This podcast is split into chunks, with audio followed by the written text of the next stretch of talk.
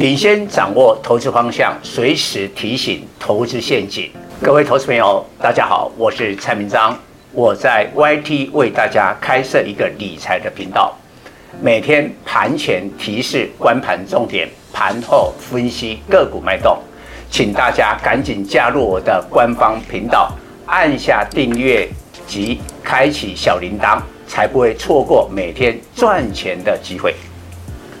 蔡总盘中跟你有约哦，赶紧扫描右下角 QR code 加入蔡总官方 Line@ 粉丝团，留言贴图小爱心就可以顺利完成报名哦，名额有限，速抢速赢。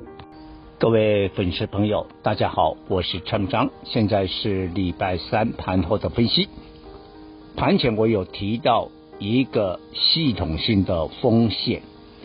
就是信评机构无预警的调降美国主权投资平等，那当然这个是最近这十二年来再次的有信评机构调降了美国的平等，这将会造成美国股市的下跌，也会造成美国债券价格的下跌。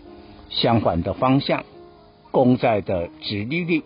将会飙高，现在最新的十年期的公债收益率飙到了四趴以上，所以造成今天亚洲股市，因为第一时间当中，可能这些的国际热钱先卖再说，台股今天出现了今年最大的跌点三百一十九点，直接掼破了月线的一万七，收在一六八九三。比较不不妙的是今天。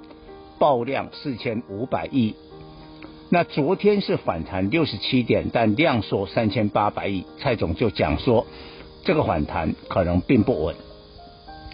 那台股今天的跌幅一点九趴，其实你去看其他的雅股，包括了南韩、日本、香港，也大约都是跌两趴附近。那我认为明天礼拜四呢，台股恐怕会下探季线的支撑位置在一万六千七百点，所以下档或许短线还有一百多点的空间。但是我们来看这样的系统性风险，我们粉丝该怎么样做？当然，先看国际股市的变化。我认为。假如回顾十二年前，蔡总想起来了，我今天有特别去查一下资料，在十二年前，二零一一年的时候呢，当时的信评机构另外一家标普，它是也调降了美国的主权平等，结果台北股市是在三个月之后，二零一一年的年底十二月，跌到了六千六百点，所以股市是会跌的。但会不会跌多多少，就要看现在的这个状况。那我认为可能是这样哈。今天雅股为什么跌那么多？